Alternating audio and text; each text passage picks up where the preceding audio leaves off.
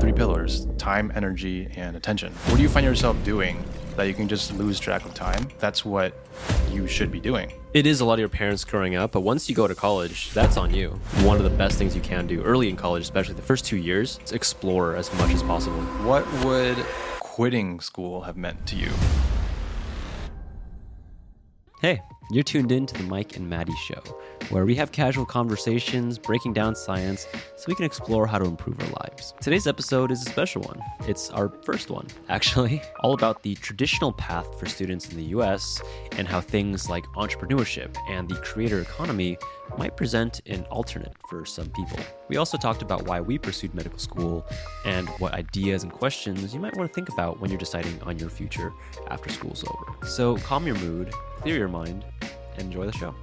All right. First podcast. Mm-hmm. We're here. Finally, We're finally doing it. after so many people have commented and asked us for a podcast. Yeah, it's exciting to start. We actually, for those true Mike and Matty fans back in the day, we did do an audio newsletter.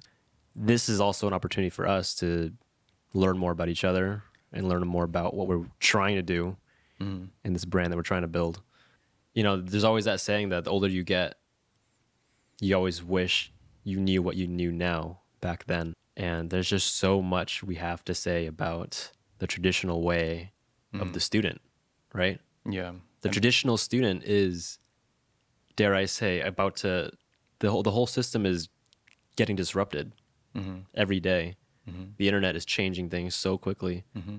and we want everyone to be able to capitalize on this huge opportunity what is a traditional student So I think growing up, the traditional path for us, from what our parents told us, was you go to school and you think about college, and then you graduate, you get a nice job with a good company, uh, you get married, you buy a house, you have a family, you work and get taken care of by your company, and you have a 401k, and then you retire at 65. And that's like the traditional career path, right? that's the traditional mindset Yeah. which is very interesting because that's what they told us but neither of them actually did that Um, they did do it, both of them, for a little bit up to a point. But I think like everyone's fork in the road starts somewhere. Yeah. They realized that entrepreneurship was for them, so they went for it. But after doing what we're doing here for what two or three years now, I would say that entrepreneurship is not for everyone. it's not for everyone no Definitely not. Yeah, I agree with that. But it's so interesting. I actually have never thought about that until right now. Mm-hmm. That they taught us to follow the traditional path mm-hmm. of a student, everything that you just described there. But they eventually took a turn for entrepreneurship. Mm-hmm. Both of them. Yeah. Our mom opened up her own business, and dad went into real estate and became his own his own boss too. Yeah, he started his own business, He started his own business His own- too. Multiple, multiple actually. his own chemistry lab. Yeah. so it's very interesting that even though they took a different path, they still pushed us toward the traditional path. And then we both now have taken a turn Yeah. as well. Yeah, well, yes and no. I think dad always told us that you don't, like, you can start off working for other people, but ultimately you want to be your own boss. He's always told us that mm-hmm. to be to be your own boss, and Right. and he always said like once you get your MD, you can open up your own practice, and then you can see your own patients. You don't have to rely on anyone else. So entrepreneurship was always there. Yeah. And then he told me that when you graduate, you can go join him in the same building and work together see patients together. Well, that's what we're doing now. Except our patients are students. So, what would you say if we could expand on the idea of the traditional path? Because the way that I like to define something is to actually define what it's not. So, what would you say is like the opposite almost of what is this new path that we can take that we're seeing as an op- option, an opportunity for younger people to to take? I forget what book it is, but uh, who was it? Paul something. He wrote a book called The Pathless Path. Paul Millerd. The pathless path, basically, the traditional path implies that you're following a path that other people have done that is reliable and, and produces results.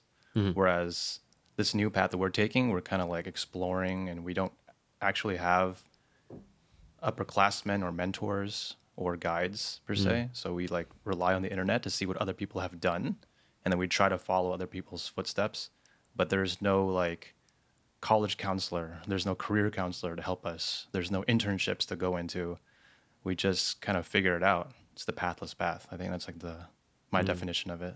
I think that's sort of true, but if isn't finding internet resources kind of finding that mentorship, or finding people to mentor you on the pathless path, or what exactly do you mean by pathless path?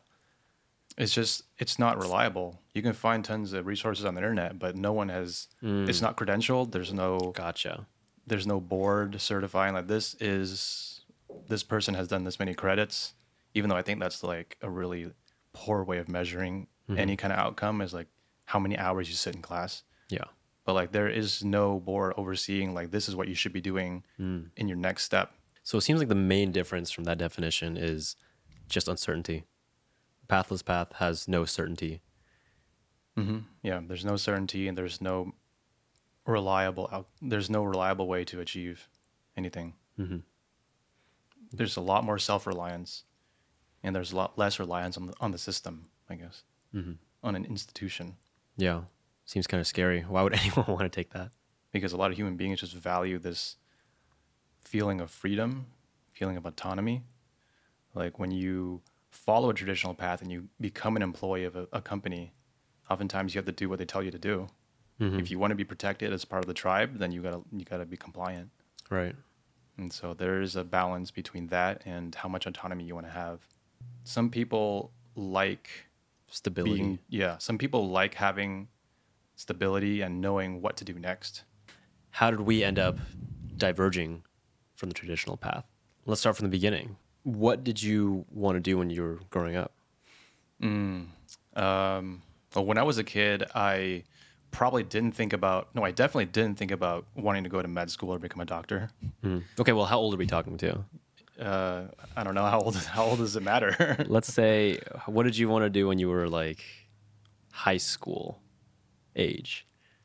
I think that's a more appropriate time to ask that question because when you're a kid, like, when you're a kid, the thing that matters most is you're having fun, you're following your curiosity. So I think that matters a lot. I you- I agree, but also like you only have like you only know five different career paths when you're a kid. You know, astronaut. You know, doctor. You know, president. Yeah. you know, teacher. Like I didn't know anything. Okay, well, let's start with when you're one years old. When you're when you're let's start with when you're a one year old. One year old. yeah, because there's this thing that our family does. Can't even speak. There's this thing that actually Vietnamese people or Chinese people, I forget. But what what they do is the parents will put all these objects in front of you, mm-hmm. and you will just naturally gravitate towards like whatever shiny object you find most curious for, right? Mm-hmm. So like You don't remember that though. you don't remember it. That's the whole point. Or we, when you grow up, your parents tell you about what happened. Mm-hmm. But there's like a lot of superstition about it. But basically, in a nutshell, what happened was, for me, when I was one, mom and dad put all these objects in front of us, and I forget there was like a book and a pencil and mm-hmm. whatever, whatever. And she said that they were a pair of scissors. I think it was a pair of scissors. And to her, they said, if you picked scissors, that means you would become a surgeon. Mm. So that's what I picked. I didn't go for the book or the calculator or mm-hmm. like the stapler or whatever there, whatever else there was. Mm-hmm. So that was just like I, I thought it was kind of fun. Yeah. And then if you remember, like um, our cousin, Which when one? Chris, the only one with a child, Yeah. when she turned one, he like we, we wanted to put the objects, Mm-hmm. and he like refused for anyone to even try at, attempting like predicting her future because of all the superstition. This career superstition is huge. Yeah. Like it goes either way. Mm-hmm. So like I didn't I didn't know that I picked the scissors until I got into medical school, I think. Mm-hmm. When mom told me, it was already after I, I picked my path. She wanted to keep it to herself. Right. She didn't want it to sway. Mhm. But I just thought that was interesting Yeah. because I mean, you could have put like anything. You could have put stethoscope. You could have put like, like, like, why a pair of scissors? Mm-hmm. Yeah. You know, like you could have just said like a cup or something. I don't know. Mm-hmm. But anyway, that's that's just some, that's just like random. I thought it was really interesting. Yeah. But my point is that curiosity and playfulness as a child is very important. So Sure. then when I was growing up, probably like five to eight years old, I had that camcorder that mom and dad had, that really old one. Mm-hmm. I always wanted to make vi- videos. and make movies. So I always imagined myself growing up that I was gonna somehow be involved with like Hollywood or movie make filmmaking or something like that. Either as like a director or something like that. Because I was always um, pulling you guys, or mostly mostly our sister and our cousins, because mm. I think you were like too young then. I was pretty. I was in a few. I was. I started in a few of our our home videos. Yeah, you were like not able to walk, so you just sat there. I started in a few of them. I Yeah. remember. I was like knight in one of them. I remember that one. well, I was always the director and cameraman. Yeah, I remember that that. makes sense. I don't think I was cognizant enough to. Yeah. I was just an extra for most of the time. So like growing up, like I thought about uh, filmmaking a lot. Hmm. So I thought that was something I was going to do. What about you? What was the first thing you wanted to be when you grew up? As a let's start with as a I can't. as I a can't child. speak when I was one years old. I don't remember, and I don't think anyone ever told me. Our parents never told you what you chose. No. I, I think I asked my mom after. I think I asked mom after you told me about that tradition, Mm-hmm. and she couldn't remember. Hmm. I don't know if she's honest if she couldn't remember either that or she was just too embarrassed that I went the opposite path of what I was supposed Oh. to or something. But I don't remember her. I don't think she remembers what what I picked. Hmm. So I'm just gonna scratch that, I guess, that of not being you know guided when I was a kid like that. Mm-hmm. But when I was growing up, and then you and we've probably talked about this many times, but I thought I was going to be a musician, or I wanted to be a musician. Mm. I remember you introduced me to music that was like not classical music. so we started playing because we started playing piano. Oh, you mean EDM? No, I'm just like this is even way before that. Oh. But you did introduce me to EDM too, EDM too. But this is like way when we were kids, like five, six years old. Mm-hmm. And at that point, you were in like grade school, almost middle school, and stuff. And with that technology had just come out, where you have CD players. You know, Mm-hmm. Remember that blue CD player we had that you had to you hooked headphones into it. It's like you had to mm. hold it, like a whole CD player. You I had to don't hold it remember that. there was a CD player that you gave to me when I was like six or 7 mm-hmm. and it had like five songs on there only. And I had never listened to like anything other than classical music before because we were classically trained, like just mm-hmm. playing Mozart and like Twinkle Twinkle, you know, crap like that. Yeah. And on that on that CD that you gave me was like five songs. There's like Good Charlotte, um, Good Charlotte. Green Day. I don't remember this at all. Yeah, there was like Good Charlotte, like Green Day, uh, Relient K. Oh, these artists? But I listened to them and I was like, dang, this is so cool. Like, this is sick. And I got like really, really into like rock, like indie rock, classic rock. Not classic rock. I went, that's like, that's like just, Just indie rock, yeah. It's just indie rock. But this was like when I was like seven, six or 7 Mm-hmm. And like, and Coldplay, I think was on there too. And I was just like, dude, this is so cool. And so like, I would just have like all these dreams about like playing on stage as a musician or something Mm. and that blue, I, I, I, I'm pretty sure if we dug around the house long enough we would find it too because our Mm. parents don't throw anything away So that's that was back when we burned CDs. Then that was back when we were still burning cds You know, actually, now that you were now that you mentioned that, I do remember. Do you remember that game like Lenny's Music? It was like a penguin or something. It was like a bunch of little cartoon animals. Basically, you spent a lot of time on that game. i don't remember that game i don't remember that game It was Lenny's basically- penguins Uh, we have to we have to look it up after this. i remember Lode Runner we played a lot of Lode Runner no, it's not that. i think it was awesome This the Lenny's something. Basically, our, our uncle gave that game to us. Mm-hmm. It was um, you get to pick like like Lenny would always play a keyboard, and there was like uh, I don't know like a walrus playing a guitar. Like there's all these different animals, Mm-hmm. and they all had like different instruments. And when you click on them, you would load them up on stage, and they would just play the same riff over and over and over. don't remember this And you can like mix and match, and like that Oh. was your first ever experience in music production. It was I like don't Garage Band, but these Wow. animals would always play the same loop. And so it's like, oh, what if I put the tiger with the penguin, or what if I put Hmm. the walrus with the giraffe, or whatever it was.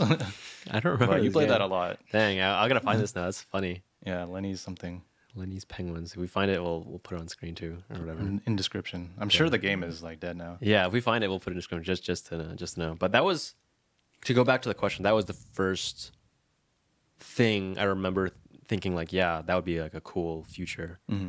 But that was when I was a kid, you know. Yeah, but when you're a kid, your your curiosity and your playfulness means a lot because that's where like you're not thinking, you're not mm. conscious, but your energy is just naturally drawing you towards the things that you like. Yeah. Well, I guess actually that for me, I still wanted to do that for quite a while, up and through high school, because most of my friends at that time were still playing music. So your friends reinforce it, you know? They did, but I did I ever tell you about this one friend I had in middle school? He was a serial bullshitter though. He was he was like a chronic liar, pathological liar. Okay. I think like confirmed like after high school when I kept in touch with him. Okay.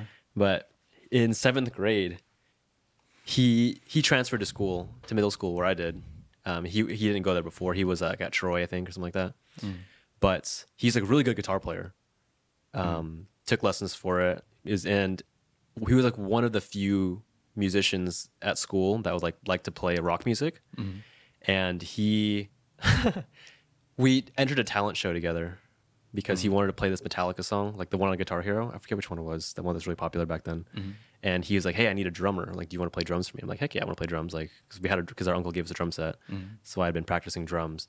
And so we we played a talent show. He played guitar, I played drums. We played the song. We won the talent show, and for months afterwards, like he fed me lies. He fed me lies that his dad was best friends with with the manager of Metallica, and that he would, if we kept practicing, that he would get us to be the opener for Metallica and we get to meet them. And he just kept feeding me these lies, and I was like, my ego was through the roof. You know, I was like 12 years old. Like, Who is this? or I guess I'm, I'm not going to reveal any names. I'll tell you later. But um, he's still a friend of mine right now, which is why, and I think um, he's he's doing pretty well. He's up in he's up in NorCal. it. Uh, Uh, I think he's married now. But it was just so funny because he was like feeding me these lies, like, yeah, like one of these days we're gonna open up for Metallica. We're gonna, we're gonna make it big. Like mm-hmm. my dad can get us like record deals and all this stuff. And I was just like eating into it. I was like, oh my god, like this is the beginning of my future right here. Like I gotta, I should just, I gotta like lock down this drumming and like you know and play bass and like Yeah. and do all that stuff. sounds like and it then- changed your life. yeah, but then the next year he transferred back to a different school, different school district. And then I found out that he just lies to everybody about everything. Oh, Potentially, now that I think about it, it could possibly be, be because he moved schools so often. Like he's he was one of those kids who switched schools like every year or two because his parents had to move around. His parents, I think his mother and father were divorced, and father was military, so he moved around a lot with his dad. But maybe like a coping mechanism to make to make friends, he would just try to fabricate stories or something. I don't know exactly. I'm kind of digging into his psyche here now, but yeah, he uh, really kept the dream alive for me yeah. for a while. So we just talked about what we wanted to be when we grew up Mm-hmm. as kids, but then now, like, what school and career expectations do you think were placed on you, like from outside sources, like from from our parents, from society, from our family? Like, did you feel any pressure or any spec- expectations on a certain career path? Starting from when? Whenever Yeah. you can remember, whenever you can remember. Definitely. Going to college was something that was always expected out of us. Mm-hmm. And up until that point, I never really had any expectations. I think our parents just encouraged us to pursue sciences because that's what they knew. Mm-hmm. And that's, I guess, that's what you were doing. Mm-hmm. And my sister did. and you guys are both older than me. But I do remember always knowing that they wanted us to do sciences and through sciences they wanted to just they wanted us to do something prestigious. I guess i can only speak for myself but mm-hmm. mom and dad did say yeah you should try to become a doctor or a dentist. I do remember that pretty Yeah. clearly. That's that's pretty much it. They just they just told me those two things mm-hmm. really. And i at that time when i was younger didn't do any like self-reflection didn't do much thinking about my future. So I was just like, yeah, they're presenting me an option. I might as well just go for it. So mm. ended up being something that I actually fell into, fell into and, and actually enjoyed mm. and really wanted to do at the time. So there was family pressure and there was external pressure because they had that influence. And you were also a doctor or in med school. So there was a lot of that pressure too. Mm-hmm. So that was, that was where it came from for me.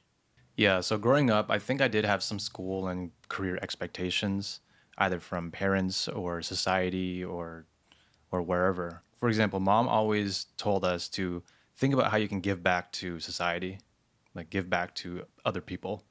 So mom's thing was that she and her family, when they came to America as refugees, she felt grateful because she felt there's some sort of uh, guardian angel looking over their family, and so so many so many people along the journey helped them recover their lives because they lost everything.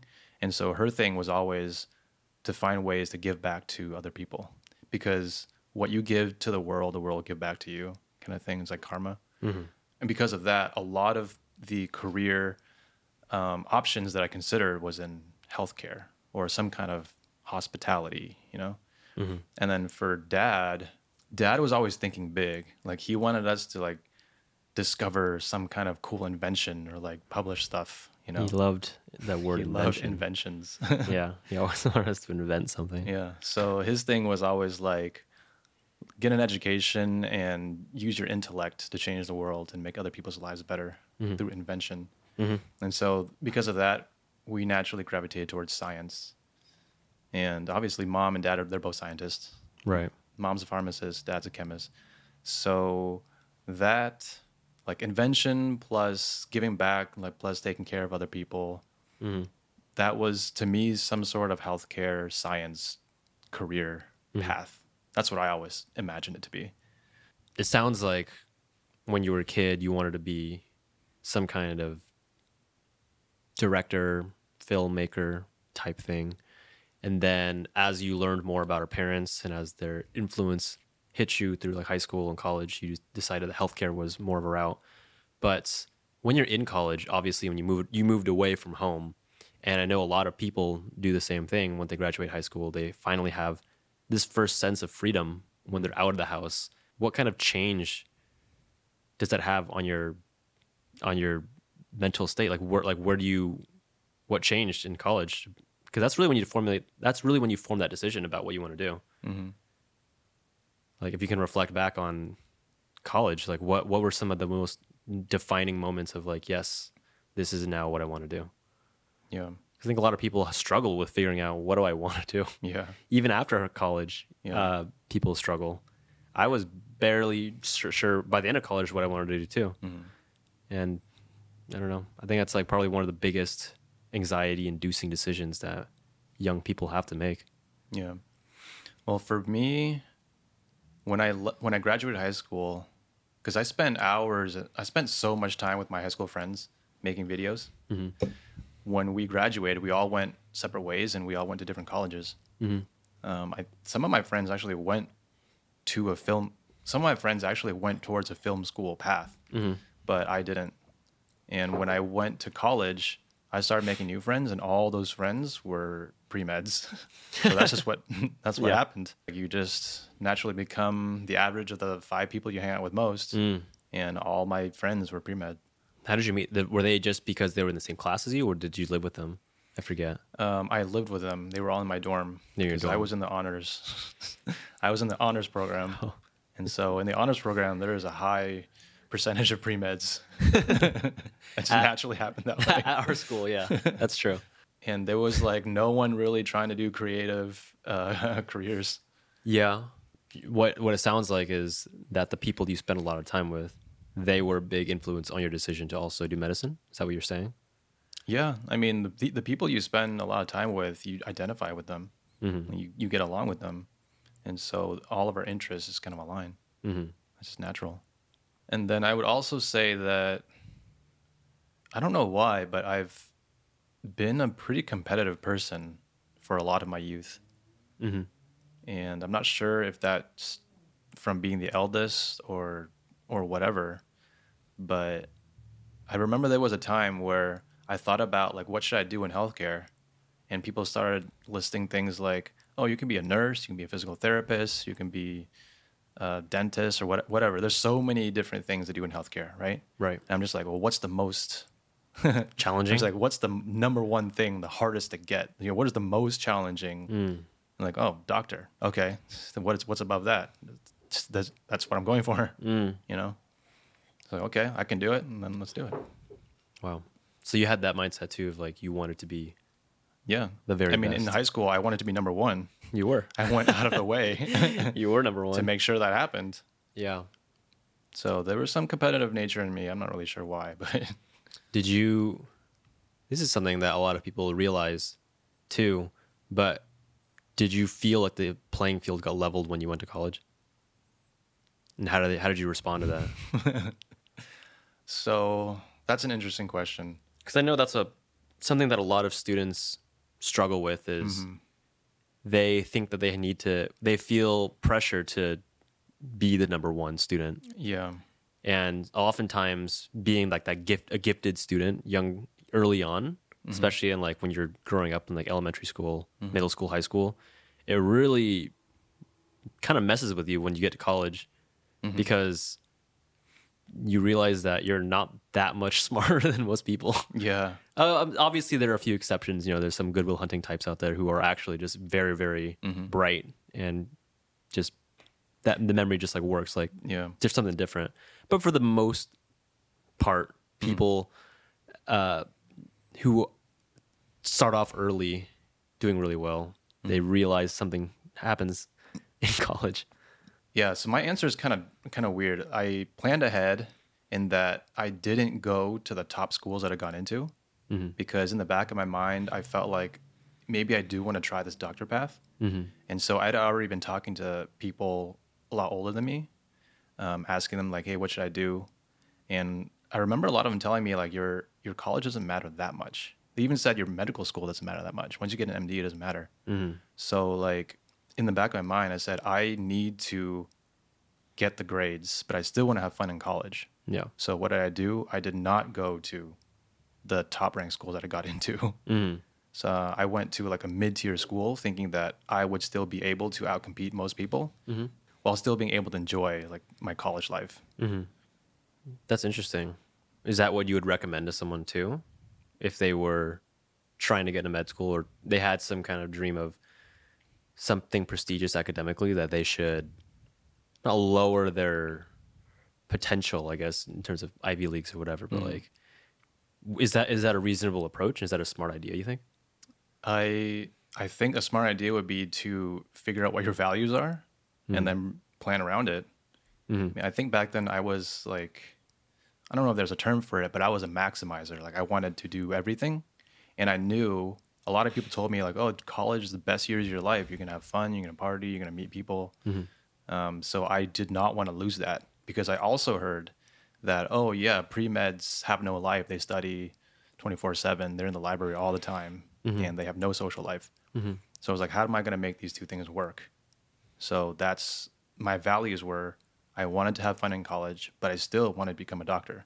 So that's that was the compromise. Yeah. I was like, does Berkeley or UCLA or whatever Ivy Ivy League really matter that much? Mm-hmm. Or you know, like so you you got to figure out your values and then Yeah. plan around it. Okay, that's smart. So, sounds like the best thing you can do is to, to figure out your values first before making decisions. Yeah, because I, after high school, there were a number of my friends who also wanted to become doctors, and none of them. They all went to like really competitive schools, Yeah. and so they all left the pre med path like after a couple of years. So it sounds like you had already had this kind of values discussion internally, at least, even when you were young in high school.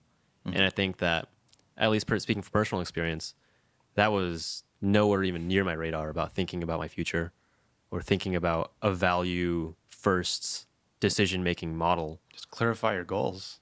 I guess Yeah, that's Torah so- tendencies. Right. But yeah, okay. So so I guess my question to you is what framework could you provide? Like is there a way to think about now that you that you know to help someone identify their values and so they can make better decisions? Because all we want to, we all want to make better decisions about what we do in the future.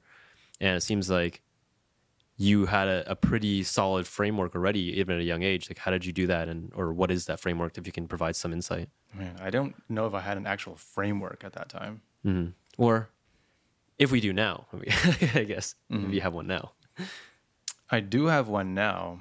Mm-hmm.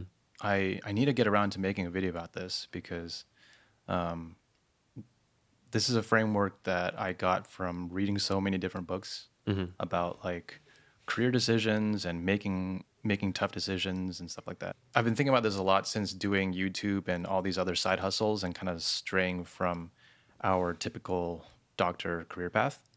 Is that how do you find work that you enjoy and that you find fulfilling?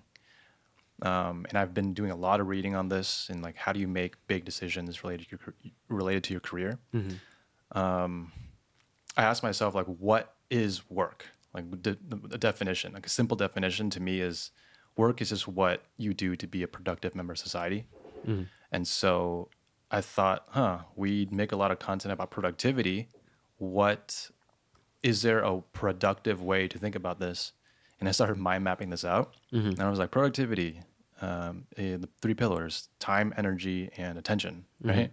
So then I thought, oh, if you just follow time, energy, and attention, that will guide your body, that, that will guide your mind to just gravitate towards whatever is most naturally productive to you. And that is how you find it. So, for example, for time, like where do you find yourself, like, what do you find yourself doing that you can just lose track of time, like mm-hmm. in flow, just mm-hmm. lose track of time completely, and like, a, and you're just so immersed in it.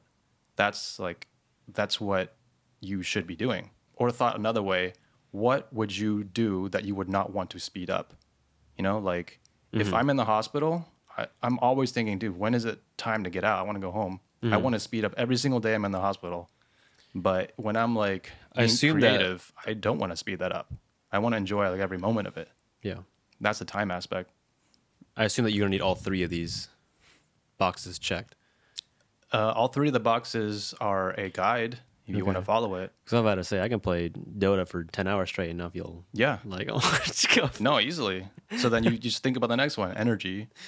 What gives you energy? All right, there it is. Two two boxes checked. I would say Dota takes away my energy. You farm for 40 minutes and then you just If get you lose. crushed and then lose. all my energy's gone. if you win, you get and you uh you get that uh you get that rare loot. You get that new skin. yeah, but if you don't, then you but You yeah, that's that's that's a You good point queue too. up again. that's a good point too. Like, yeah, you get a lot of energy from it. Yeah. Whereas like in the hospital, I was always losing energy Mhm. and like losing sleep. I guess that's probably a big factor too. But then attention, the third thing is like whenever you're procrastinating or getting distracted by something from what you're supposed to be doing, instead of like beating yourself up over it, like just look at what you're doing. Like, what are you procrastinating with? Because that thing could be where your body is naturally gravitating towards too. Hmm. Or like, what do you find yourself being distracted by? Like, you know, Hmm. we, I was getting distracted by making videos. I was procrastinating on studying for med school by making videos. Mm. And I was like, man, I'm wasting my time. But then I'm looking at it, dude, I can actually post these videos on YouTube and actually side hustle with it. So that eventually grew into something more. Yeah. No, all, all that makes sense. If I can kind of summarize what you just said from what I heard, really the thing that people should be doing if it's considered work is just what they think about all the time. If it's on your mind all the time because you're doing it, you're losing track of it, and mm-hmm. then when you're not doing it, you're thinking about it, and then mm-hmm. you also realize that it gives you energy, then that's what you should be doing. Yeah. It's whatever is just obsessing. It's just what you obsess about. Yep. I mean, just because I know you, that seems like it works. But there are probably a lot of people who, what if, what if, what if they don't have anything like that? Like there was probably a reason why you obsessed about that thing, and I think what people are interested in learning is like, how did you get that spark? How do you get something on your mind, or some thing to do, mm-hmm. so that you can obsess about it? Yeah. Yeah. I think the baseline answer for that is collect as many experiences as possible. Yeah, just knock on like every single door Try everything. you can find, dip your feet in everything. Try everything. Yeah. Mm-hmm. A lot of that is your parents too. Like, not all parents have to pay for classes or send you to like basketball camp or whatever. Mm-hmm. Like, just taking you out to different experiences.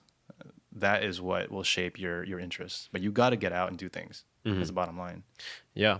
And it is a lot of your parents growing up, but once you go to college, that's on you. Yeah, you're on your own. And I couldn't agree more that one of the best things you can do early in college, especially the first, second, first two years, mm. is just explore as much as possible. Yeah. Do everything, join as many clubs as you want, go to every single event, no matter how you feel about it. Mm-hmm. Just go, talk to as many people as you can, try to make some friends in different circles too Yeah. if possible. And that way you will eventually open a door that smells good. The water feels nice in there and you'll want to keep obsessing about it, right?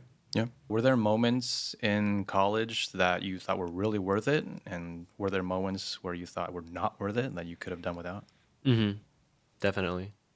We can keep talking about trying experiences. I think one of the experiences that was most worth it for me, which I did really randomly, um, and I think I might have talked about this in a video too, but it's because there was this girl in my dorm who I will keep anonymous, but she was going out to this social event, and usually at the time I had a, I had I was in a relationship for the for all of college. In my first two years, I was long distance, so that forced. I don't know if it forced. It didn't force me to do anything, but I was a bit insecure in my relationship, and because my ex girlfriend at the time felt uncomfortable with me going out and doing a lot of things. A lot of the mm. nights in my first year, I didn't go out and do much, mm-hmm. just because I didn't want to make someone else feel anxious. Which now I honestly kind of regret because I didn't get to do as much as I was going to do. Mm. But for whatever reason, this one night I went out to this party with this girl, and I met a very very interesting guy. Um, he had probably the most obscure beliefs that I have ever ever known about anybody. Is mm. just for context, he was like a diehard communist. Mm. Like he really like believed in socialism, communism. But he was a really great guy, nice guy. He just really liked that like that area of, of politics and he always wore like a communist like jacket everywhere he went and i was just like this guy is trippy mm. because like he's uh i wouldn't say it was was our school liberal i don't know what, what would you describe it as Uh, I don't know if it was described as liberal, but he was No. safe to say he was the only person around campus who would who would wear something that outlandish, um, and just be completely unfazed by it. And a lot of people were very turned off by him just because he of like the way he presented himself and like what his beliefs were like so openly about. But I saw him and I was more curious than anything. I was like, wow, like this guy is just like so shamelessly like down for whatever vibe he's about. Like I, I respect that in a way. Mm-hmm. He was still, like, still nice. Like he didn't like hurt anybody. He wasn't like trying to mess with anyone. But I, so I got to be friends with him and I got to know him a bit better. And it turns out that he was also the president of the radio station at UC Irvine. oh, And I was like, oh, because I was I was talking, and I was like, where are you getting all these ideas from? And like, I was like, you have so much to say about this. I'm like, mm-hmm. how did like like what like how, like why do you know so much? He's like, oh, I have like I have a couple talk shows that I do twice a week, and during those talk shows, I just get to talk about whatever I want, and so I get to explore this and talk about it more. Mm-hmm. And I was like, you have a talk show? He's like, yeah. And I was like, how? He's like, oh, mm-hmm. because every college has like a radio station. Mm-hmm. And I was like, oh, that's pretty cool. And so he told me about like the next time that they were recruiting DJ hosts for their for the radio station. So I went um, just for fun, and then I ended up really liking it. Yeah. And I had a talk show for for the last few years of college. It was really fun. I just got to play music that I liked, underground music. I had my friends come in whenever we just got to talk. Like you just get to go. It's it was like a really really like small bunker. You remember? You remember? I, took, Yeah. I took you. Yeah, yeah, you, you, took me and John. you came. You guys came and we talked in there. Yeah, is this like an EDM on there. a little bunker like out by the side of school. Inside of it, That it's was just really like, fun. It's just full of vinyl and like Yeah, CDs, and that I just got to like nerd out in there and like you know just listen to music and just like and just talk. I was just like, and that that never would have happened unless I met my friend Once you went out. because I went out and I was like, and that like probably that was a huge spark for me Mm-hmm. because I was like, wow, I just get to explore something that I really like, which because I've, I've always been into music, Mm-hmm. and I was like, this is just another opportunity for me to just to find more music, to be a Mm-hmm. DJ, and to also just get to like talk and have a show. I'm like, this is so cool. That was super worth it for Mm-hmm. Yeah. me in college. And although I'm not like a DJ host anymore, but like that experience is so memorable to me. Mm-hmm. And it all came from just trying something that I'd, I'm just going somewhere that I wouldn't normally have gone. Mm-hmm. You know, it was just like such a transformative experience. Yeah. I met so many people through that. I met a lot of people. I learned a lot of music. I learned, I got to, I even like one time I, I even like got, got the balls to ask one of my teachers, my professors to come into the station with me. and they talked. Um, it was, it was one of these guys. He was kind of trippy too, but he, did you take this class? You might have taken this class too, actually. It was a class on integrative medicine. He was like this old Oh, Chinese yeah, guy. yeah. I remember he, that he did like his whole research lab was about was like the benefits of Tai Chi or something. and he talked about qi, qigong and um, gua sha. And so I was like, "Hey, do you want to come talk about integrative medicine with me?" And he's like, "Yeah, sure." So he actually came out. We talked a little bit about it. Yeah, I Nice. because I was I was really I don't remember I was really into yoga back then too. Yeah. yeah and I, remember was that, I yeah. Mm-hmm. was an assistant yoga teacher at a studio, and I was like I was like I want to talk to him just about like benefits and stuff. Um, Yeah. it was really fun. I was just like I never would have even done that. Like I never would have asked a, a faculty member because back in college, also this is like a point of interest for a lot of students. Like you're so scared to talk to faculty. Some people are really scared to talk to mm-hmm. faculty members. Yeah. Like they feel like there's such a divide and like this is like such an authoritative figure mm-hmm. and like you're just like a student. Like how do I what do I say to them? How do I email them? Like Yeah. how do I am I supposed to be professional? Do I like bring a gift? Do like I don't know like but then you realize that these are just people. Yeah. Like faculty members are just people and they have interests too. And it's just like we just happen to have some kind of alignment and interest. Like I like yoga. Mm-hmm. I knew he was in integrated medicine. I was just like I can just talk to him like a person. And mm-hmm. you know, it really like that experience also in itself like really lowered the threshold for me about like, oh wait, like being an adult is just there's no difference in an adult versus like a college. Like you're just people mm-hmm. and you just have interests and you can just like you can just communicate like normal. Mm-hmm. So anyway, that was another formative experience too. No, I, I agree with you there. Like, it's all about the experiences. That's why I would say, like, that is, I would say, like, the experiences that you get from all the different people that you meet in college is so worth it. Mm-hmm. When I was in my first year, I remember talking to a lot of upperclassmen, asking, asking, like, hey, I'm trying to get into med school. Like, should I take, you know, physiology and anatomy and mm-hmm. whatever med school classes during, like, summer? Mm-hmm. like, just being, like, really cringy, try hard med, pre-med. just trying to trying to get through and Yeah, so bad. But like, so trying to glow on the application. yeah, and they're like, dude, no, like you, this Just is fun. college. just go have fun. yeah, like these are the best years of your life. Like, Yeah. do what you want to do because you're gonna have plenty of medical school classes when you when you go to med school. Mm-hmm. So then I was like, huh, okay. What is the opposite I can do then? Just Because I bare do, minimum? I wanted to maximize. I, I don't know why I was this maximizer. So I was like, yeah, why don't I just try to knock out my requirements as soon as possible? You can just cruise. So what I did was I did that uh, study abroad program. Mm. I went and lived in the UK for the entire summer, knocked out all of physics, Mm-hmm. um, but then also got to travel around. Right. Like that was I don't know why that program was like known to be like really fun, like cultural experience because Mm-hmm. you get to like travel all over Europe while you're taking physics. Yeah. So that's what I did. I No, like, that's like- like screw screw med classes. I'm gonna do this instead. That's awesome. Um, but yeah, there was a lot of I was like max trying to maximize on experiences. Like I joined a lot of clubs. I became an RA.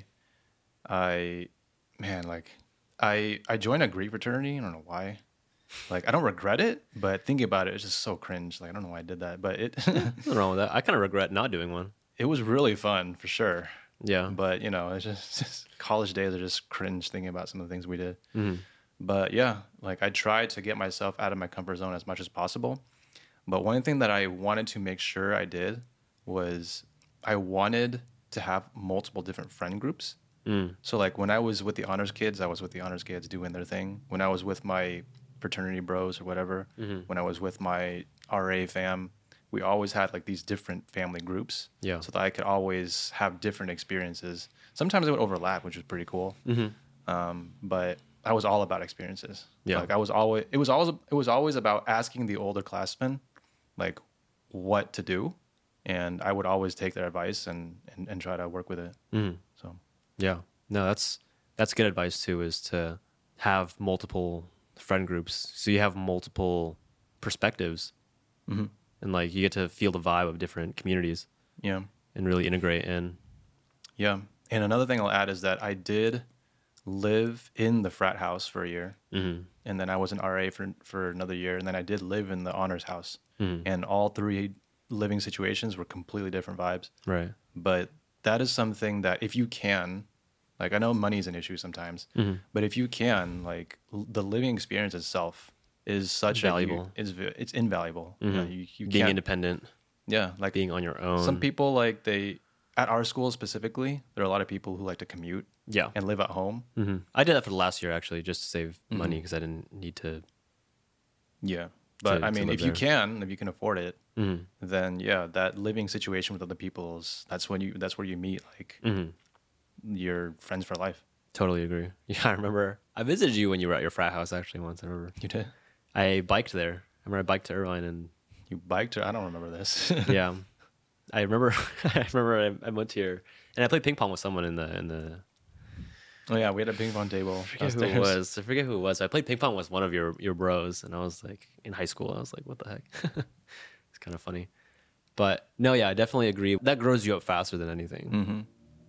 That's probably the best part about it. Is just that you just realize that all the things, all the luxuries that you had at home, Mm-hmm. Are no longer there. And the only person who's gonna do them is you. Because if you don't, then it's just gonna be dirty. Yeah. you don't clean up, it's just gonna be trash, and no one's gonna take it out. And it's like, oh crap! I guess I do have to take it out. guess I do have to wipe my desk down. Yeah. Oh man, like being an RA grew me up real fast. Yeah, Because not only uh, are we responsible for yourself, I had to like, hall. Yeah, I had to watch over the hall and like I showed up organize that community too. events. I remember we had to clean your hall after they all left, and Dad had to wash down that fridge. oh my god. yeah, was- that was bad. Yeah. I remember that. Yeah, I remember that. Everything just went to Salvation Army that Yep. day. Let's say back then when you were in college, Mhm. what would quitting school have meant to you or like meant to our family if you were to drop out of college and pursued this? In college, Yeah, back then. it really would have depended on what was the plan. Yeah. That's that's really what it would come down to. Mhm. I think most parents or most people are just concerned about uncertainty. They're very afraid of uncertainty, and the only advice that people give you, that anyone can give you, is advice based on their own experiences. So if you start to do something that goes off the traditional path, mm-hmm. and people are afraid of what they don't know, then they're going to be very concerned, mm-hmm. especially your parents, especially our parents. They would mm-hmm. be very concerned. So unless you had a really good plan, Yeah. then it would have been terrible. It would have been impossible. And if I think back to it now, in my headspace, in my mindset back then, I would have had no plan. So it would have been a terrible option, which is why I didn't do it. Yeah. So it would have been disastrous, if you ask me now, back then, if I quit, because Yeah. I had no plan. Yeah. Quitting was never even on my mind. There was just too much uncertainty in myself about what I, what I had to do. No uncertainty plus like who's gonna how are you gonna pay back the loans? Mm-hmm. plus like we're so ingrained in the pre-med track it's like Yeah. Mm-hmm. we need that college diploma for the next step like Yeah. quitting was just not an option Right. that's kind of scary to think about it was like there was no option There was no option. But i'm thinking back to when i was a um Well, it felt like there was no option, yeah it felt like there was no option but there is always an option.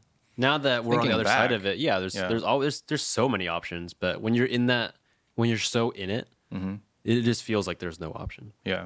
When I was in my fourth year of college, one of my best friends, um, he basically dropped out of college. Mm-hmm. It was like the first time I ever experienced this, like in my personal circle. So what he did was he read this book on stock trading, mm-hmm. and he just fell in love with it. He was like, "This is my passion. Like this is me." So mm-hmm. he, I forget the exact details, but he somehow got in contact with the author mm-hmm.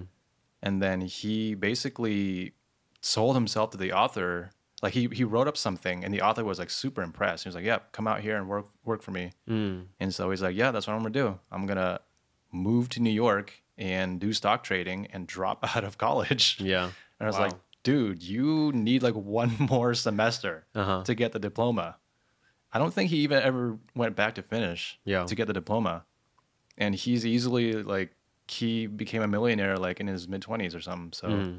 That's there's- amazing. Yeah. there's always there's options it's There's just always if you like have a plan that was Uh-huh. his plan like he eh, he's gutsy to like even step out of his comfort zone to Mm-hmm. like look for a job like far away Right. but he went for it Well, he just had so much certainty about what he was going to do. yeah And that's a really rare thing to come across. Mhm. And I think that's what, what everyone is always looking for. yeah i mean lesson learned from that is to read a lot too Expose yourself to things, read a lot, and just dive deep into. yeah That reminds me a lot of this other person. I, it's not a friend of mine, and I'm hating myself because I don't remember their name. Mm-hmm. But there is, you might actually know, but there was like this story. It's actually a very similar story, but there's a story about this lawyer or soon to be lawyer, and he or she was a, like one semester or whatever away from graduating and getting an, a law degree, hmm. but they dropped out and became a comedian. Mm. And they actually made it pretty big. but that was like all over the news for a while. I wish I remember their name. I can look it up later or something. But that was a whole story too. It's just like a whole ethical, not ethical thing, but like a whole thing. It's like, why would you just not write it out and finish, get your law degree, mm-hmm. and then you can be a lawyer and a comedian? But then in the interview, it was just like, no, like I, just, I knew that I was never going to use it, mm-hmm. and I just wanted to be a comedian, and I dropped out, and I just they just had that certainty that their life was headed in a different direction, mm-hmm. and it was just up until about a year ago, I've always thought that that was the dumbest decision that they could have made. But now that I think about it, it's just like, you know, if you have that much certainty, then honestly, like it doesn't matter. It's content too. It's it's controversial. yeah, it's controversial for content. sure. And it's gonna It's get more narrative. attention. Sure. But no, I mean I, I think I think there's no there's there's nothing wrong if you know you're not gonna use it. Mm-hmm. There's nothing wrong with just accepting that the experience that you gained from anything you've learned up until that point Mm-hmm. can't be used in your favor in the future. Yeah. Like those experiences, you didn't lose them. You didn't lose anything that you've learned up until that point. Mm-hmm. But you do have a lot of fuel for whatever you're doing next. Yeah.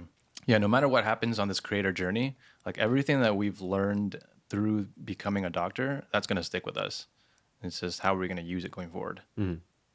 I mean, final thoughts. We went over a lot. I had all these points written out too. Mm-hmm. Like that's just planning ahead, but we didn't even cover it. Yeah, just got So, distracted. I mean, that is just reflective of what our life was. You can have plans. But they'll change. yeah, but they'll change. Yeah. Well, they will change, but there also needs to be some critical self reflection. Mm-hmm. So, what would really help us on this first episode is for anyone watching, if you're not already, head over and join our Discord community. We love feedback. So, we also want to hear how we can structure these to make them more enjoyable, to get more value out of them. Mm-hmm. Do you want us to go on tangents more? Do you want us to go on less tangents? What topics should we cover? We have a lot of topics obviously up our sleeve, but we want to hear from you guys. So leave comments too. Anything is useful. Anything will be taken into consideration.